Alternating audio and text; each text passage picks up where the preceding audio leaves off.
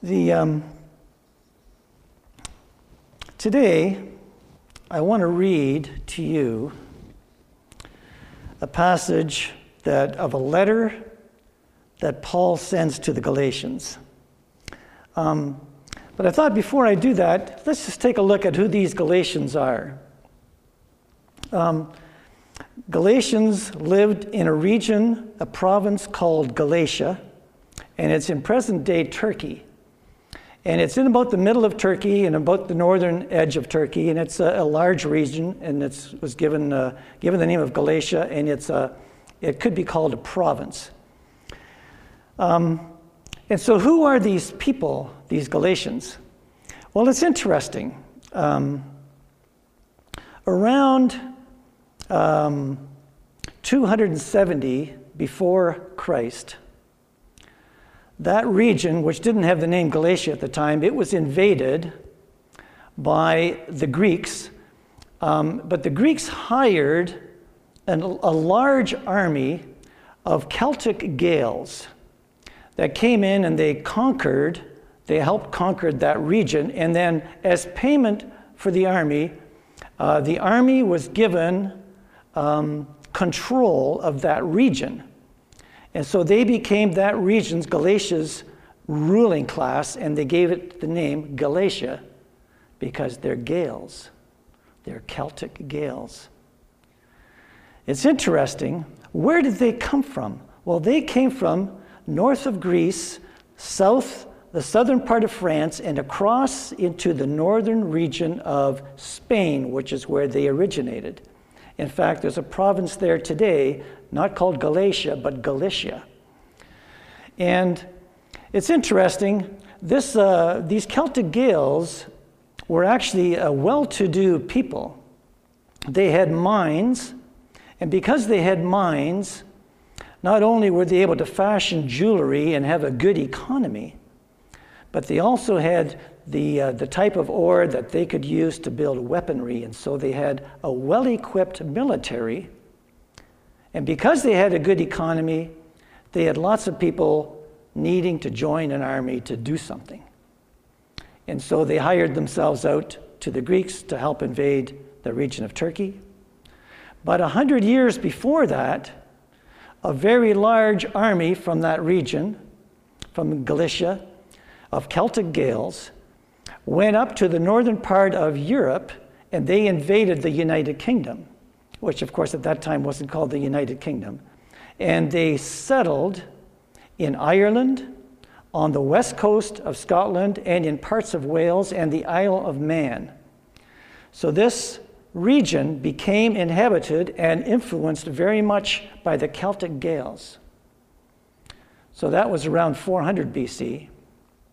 Now, around 200 years ago, a lot of those people, those descendants of the Celtic Gaels from Ireland and parts of Scotland and Wales, immigrated across the Atlantic Ocean and settled on the east coast of Canada. And many of them in later years moved further inland and they started founding many of the countries and its churches, the Presbyterian churches around here and some of the Catholic churches.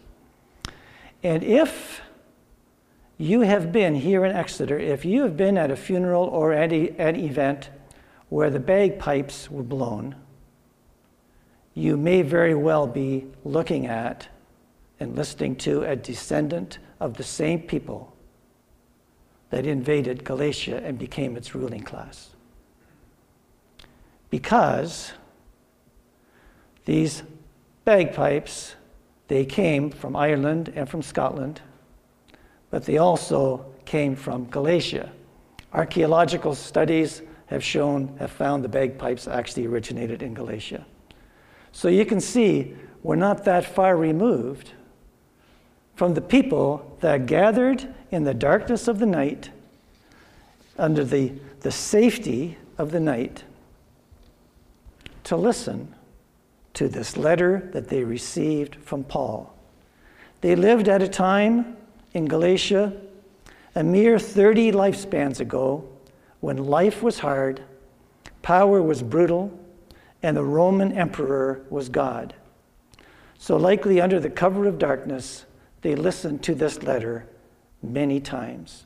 So, I want to read to you Galatians chapter 5, beginning at verse 19. The acts of the sinful nature are obvious sexual immorality, impurity and debauchery, idolatry and witchcraft, hatred, discord, jealousy, fits of rage, selfish ambition, dissensions, factions and envy, drunkenness, orgies, and the like. I warn you, as I did before, that those who live like this will not inherit the kingdom of God. But the fruit of the Spirit is love, joy, peace, patience, kindness, goodness, faithfulness, gentleness, and self control. Against such things there is no law. Those who belong to Christ Jesus have crucified the sinful nature with its passions and desires. Since we live by the Spirit, let us keep in step with the Spirit. Let us not become conceited, provoking, and, de- and envying each other. Brothers, if someone is caught in a sin, you who are spiritual should restore him gently. But watch yourself, or you also may be tempted. Carry each other's burdens, and in this way you will fulfill the law of Christ. If anyone thinks he is something when he is nothing, he deceives himself. Each one should test his own actions then he can take pride in himself without comparing himself to somebody else. For each one should carry his own load. And this is the word of the Lord.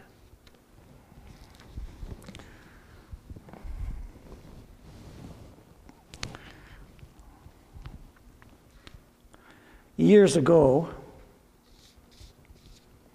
I went to, uh, I grew up in Drayton, and me and another guy in my class we started going to university at uh, Waterloo, and I took engineering, and he took uh, environmental studies. And um, one time we were driving back to Drayton after classes, and he said that uh, he had been taking a class with a bunch of engineers uh, this, this seminar, this semester. And he had to chuckle about these engineers. He said, You know, he said, they don't get a concept unless there's an illustration. He says, You know, the, the professor of the class, you know, gives a, outlines a new concept, a new thing of, to be learned. And he said, You know, and, and he says it makes a lot of sense, and he's, you know, he takes the notes in. And he said, uh, He looks around at the engineers in the class, and they're going, What? What? And so the professor sees this look on, this, on the students' faces, and he says, Okay, here's an illustration. And then you see everybody in the class is happy now, and they get an illustration because they can see how this concept applies to life. This is what good teachers do when they're teaching an important concept and they want people to get it. An illustration brings a concept home to life. And this is what Paul is doing here in this, uh, in this text. He is introducing something new to the Galatians that they um, that would be strange to them, and he brings it home with an illustration. So I'm going to this morning I'm going to give you these this concept and then I'm going to go to Paul's illustration about how this works out. So here we're going to begin with a concept. And the concept is, is about these two lists. So you can put up the first list. Paul gives a list of the acts of a sinful nature. And he, and he calls them this he calls them sexual immorality, idolatry and witchcraft, hatred, discord, jealousy, fits of rage, selfish ambition, dissension, factions, drunkenness, and the like. In other words, I could go on and on and on, is what he's saying. So when you see and hear these words, what is it that ties these words together, other than that they're lists of sinful nature? What is what ties these together? And I think um, in, from my observation of these, I would suggest that violence ties these together violence against others, violence against God, and violence against oneself. And then Paul introduces them to a second list, and he calls this second list the fruit of the Spirit. And so he says the fruit of the Spirit, however, is love, joy, peace, patience, kindness, goodness, faithfulness, gentleness, and self control. So, what's the theme in this fruit? There's certainly an absence of violence here. This is a list of ways of expressing love. This is a list of virtues. These two lists help Paul to strengthen and clarify his encouragement to the Galatian listeners. He is saying, and he says this very clearly, you must choose Either you choose the way of violence or the way of virtue. Either you choose the way of the brutal power that they learned from Rome, from the Gallic invaders, from the Persians before that, from the Phrygians before that, from the Hittites before that, all the way back to the Bronze Age. Or are they going to choose the gentle power of the Spirit of God? They have to choose between the way of fight, flight, and freeze or the way of peace. As we think about this, I don't think it's difficult for us to imagine how the listeners received this message. This was something brand new to them. This was a, this list of sins described the world that they were living in, the world that their parents grew up in, the world that all their forebears grew up in. You look after yourself and don't let yourself get taken advantage of. I am sure they listened to this message several times and discussed it at length. You see, Paul was writing this strongly, strong, clear, and concise language. He closes the chapter by stating that those who belong to Christ have actually crucified the sinful nature. In other words, they've gotten rid of it entirely and have adopted the way of the Spirit of God. And so Paul ends this whole new concept by saying, you need to choose this way or this way. And you can't do both. And so now we come to the application. And the application begins directly with a real application, and it applies just as much to today. If someone is caught in sin, Paul says, you who live by the Spirit are to restore that person. Your number one job in this case is restoration, not correction, not punishment. Your number one job is restoration. Restoration of the sinner is to be dealt with, moreover, by the fruit of the Spirit. Because where sin is met by virtue, the power of the Spirit is present. Then he reminds the listeners to restore gently, non violently. Then he gives a warning, but in a drastically understated way, he says, But watch out, lest you too are tempted as if. Then Paul goes on in verse 2 to 5 saying, We need to help each other, we need to be humble, and it is just tempting to gloss over this. But these instructions are there for the purpose of restoration, and this applies to the real work of living, even here in Exeter. So, how does this work today? The level of violence and reactivity, abuse and stress, disagreeability and factiousness isn't the same as it was back in Galatia, and probably not near as bad. Or is it? I wonder. I think that if Paul was to write the same letter to the church at Exeter, the list of sins might be different. But I think it could be just as long and perhaps just as violent in different ways, using different medications. But I suspect that the virtues described by the fruit of the Spirit might not change at all. Paul is showing us how restoration works in real life, where sin happens around us, even in our homes and on our screens every day. So, how do we become effective agents of restoration? So, Paul gives us four pieces of advice. Of advice. Move towards restoration, use the virtues of the Spirit, use your community, and be humble. So I want to take, tackle these one at a time. The first one is move toward restoration. You've likely heard of creation, fall, redemption, and restoration. This is the Reformed Church's fullest summary of the Bible in the fewest words possible. And this passage from Paul is his invitation to participate in the ministry of restoration. Even though restorative conversations can be intimidating, because after all, you are dealing with sin and the effects of violence, we need to remember that restoration is holy. So then we need to ask ourselves what is sin? And you'll find that there are many definitions of sin.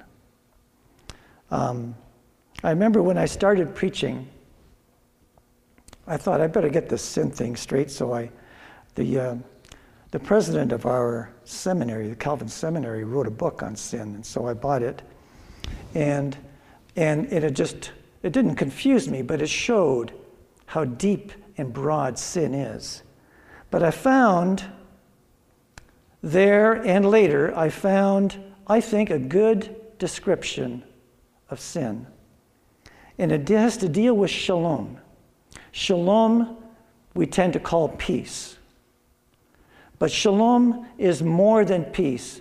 When we wish somebody shalom, we are saying, We wish you peace, but we wish you the peace that brings fruitfulness. We wish you the peace that brings flourishing. We wish you the peace that allows you to live life to its fullest.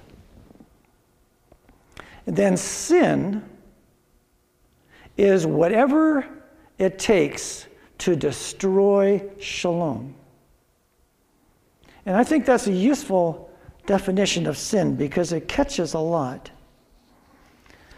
Um, we need to understand that this destruction of shalom is violent.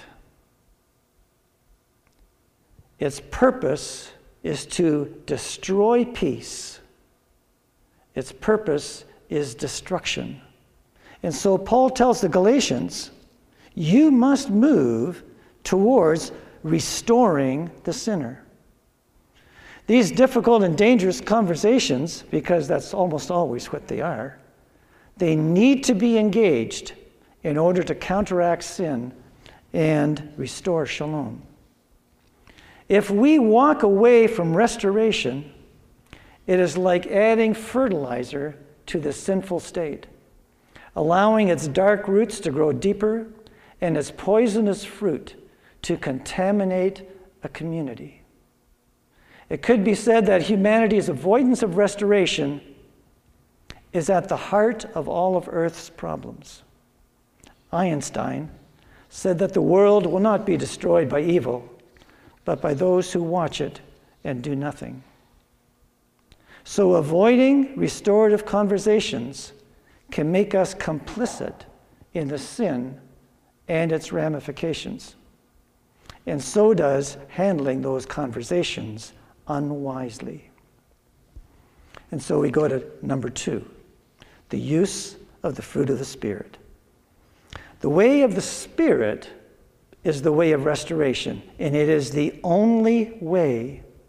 It is the way of the Spirit of God. And we, as mere people, living in a sin saturated world, we often think that violence equals power.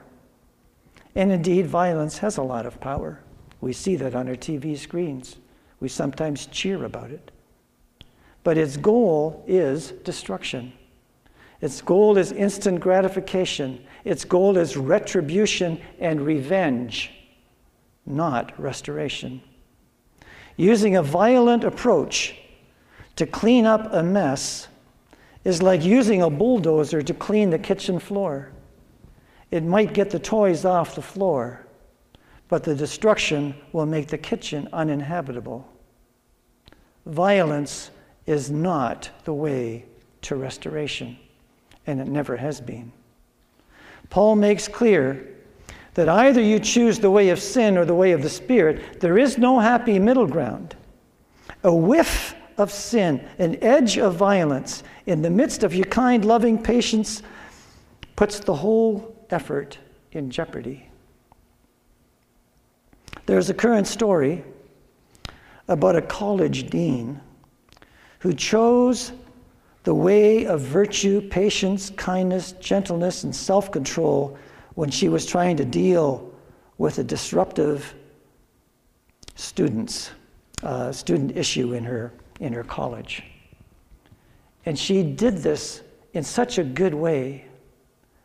But she let slip in there just one word, just one word that was carried, that was, that was weighted with freight, and that was interpreted the wrong way, and the whole thing blew up, and it became a big story across North America about what not to do. She tried so hard to use the fruit of the Spirit, but she let in just a drop, a drop of the way of sin.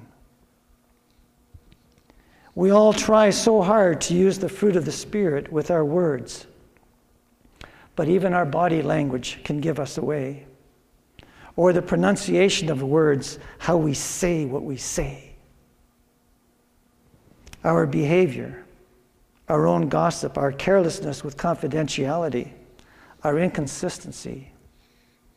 And so we see when restoration is on the line, we need to not just speak virtues, we need to own the virtues with our heart, soul, mind, and strength. And that, brothers and sisters, is a heavy load to bear. And so we come to community. Restoration is a community project. And so, because we're so miserably poor at these conversations, we need help. Paul says, carry the burdens together. Restoration is a heavy load. Wisdom is always greater in a group. So check yourself first. What are your motives really? I have a friend. He was the executor of his family's estate when his mom and dad passed away. And he was a businessman and, and he was very devoted to his family, to his brothers and sisters.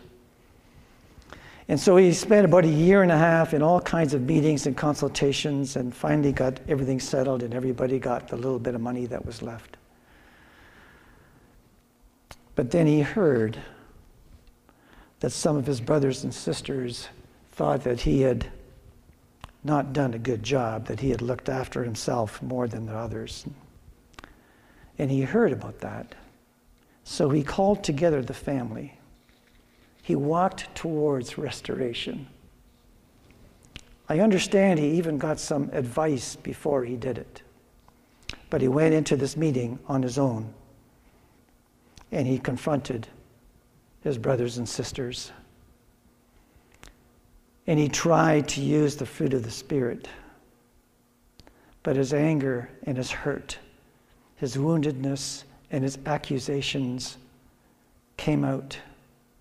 And his family now has been divided irreparably, so, so, so it looks, for the last 10 years. He tried to do it on his own. Something that was too big and it was too heavy for one man to bear, especially a wounded person like he was. You see, it is often the wounded that carry the burden of restoration on their own shoulders, and this, brothers and sisters, is not helpful. This is especially when we need to use our phone a friend card. In Matthew 18, Jesus talks about this very thing. He says, When you can't do this on your own, take along one or two friends. And if that doesn't work, go to the elders of the church and get their help. Restoration was pretty important to Jesus. And it's a job that when the stakes are great and the pain is tremendous, it's a job that's best done in community. And so use the community. And lastly, Paul says, be humble. At the heart of the difficulty of restoration is this, and catch this really clearly. Restoration is almost always about a sinner trying to restore a sinner. Therefore, we must be humble because all of us stand under the need of redemption, each and every one of us. So pride prevents. Pride points the finger, never aware that there are three fingers pointing back. Therefore, the only safe way and the only effective way to restoration is the humble but persistent way of the Spirit, the path of virtue. It's the narrow path, but it's the way of life. It's the way of virtue, and it's difficult because it requires us to be vulnerable. Therefore, we are afraid, and we throw stones and heap insults, and we gossip and we slander. To be vulnerable is to be able to say, I need your help. I feel that I am inadequate for this on my own. Everyone's shalom has been damaged. And therefore, each one of us is broken. As Nouwen would say, we are the wounded. In the heart of each one of us, there is a deep longing for peace and flourishing.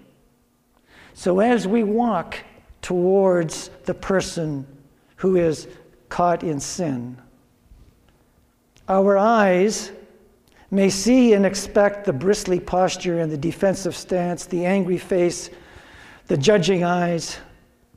But rest assured that even in that heart, the deepest longing is for shalom. It may be many layers deep and under the scars of many wounds, but there lies a hunger for shalom, for peace for flourishing in a life whose flourishing has been diminished, has been thwarted, has been taken away. The sweetest thing we can do is to faithfully engage with the Spirit of God, humbly side by side, open to God's healing mercy, not only for that person, the person caught in sin, but for ourselves. Jesus is the wounded healer. His approach embodies all four of the bits of Paul's advice to us. When the world was in sin, he didn't turn away. In fact, he moved towards restoration. And his way was not the way of sin, but it was gentle, it was kind, it was patient, powerfully gentle kind, and patient.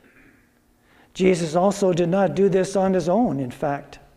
The Spirit was with him, we read. And he often sought out his Father's comfort in the desert. Once, he even sought out relief from his close friends Elijah and Moses on a mountaintop. And Jesus also was humble, humble and innocent like a lamb so humble that he took the hurt and pain, the sin and sores of the world on himself. He took our guilt and shame to the cross so that we can be restored, restored into fellowship, restored into community. Brothers and sisters,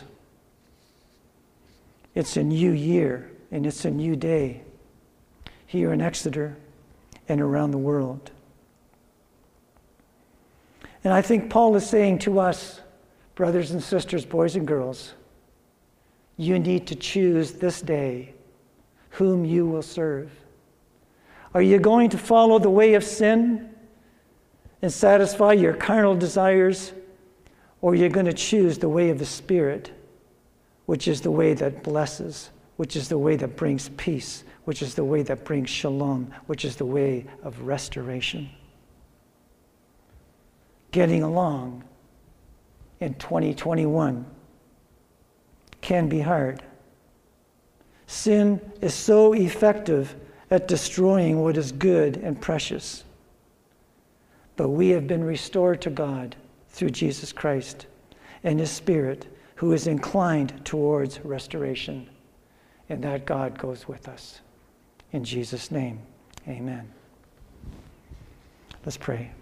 Gracious God, we thank you and we praise you for your goodness and for your grace, and especially for the way of the Spirit. Help us, Lord, to choose this day again which way we will go. We know that your call and your Spirit leans us towards the fruit, but we know that our hearts are sometimes inclined towards the way of sin. We just pray, God, that we may choose each day, and we may choose again at the beginning of a year the way that blesses, the way that pleases you. Make us strong, make us courageous, make us willing to be humble and vulnerable. In Jesus' name we pray. Amen.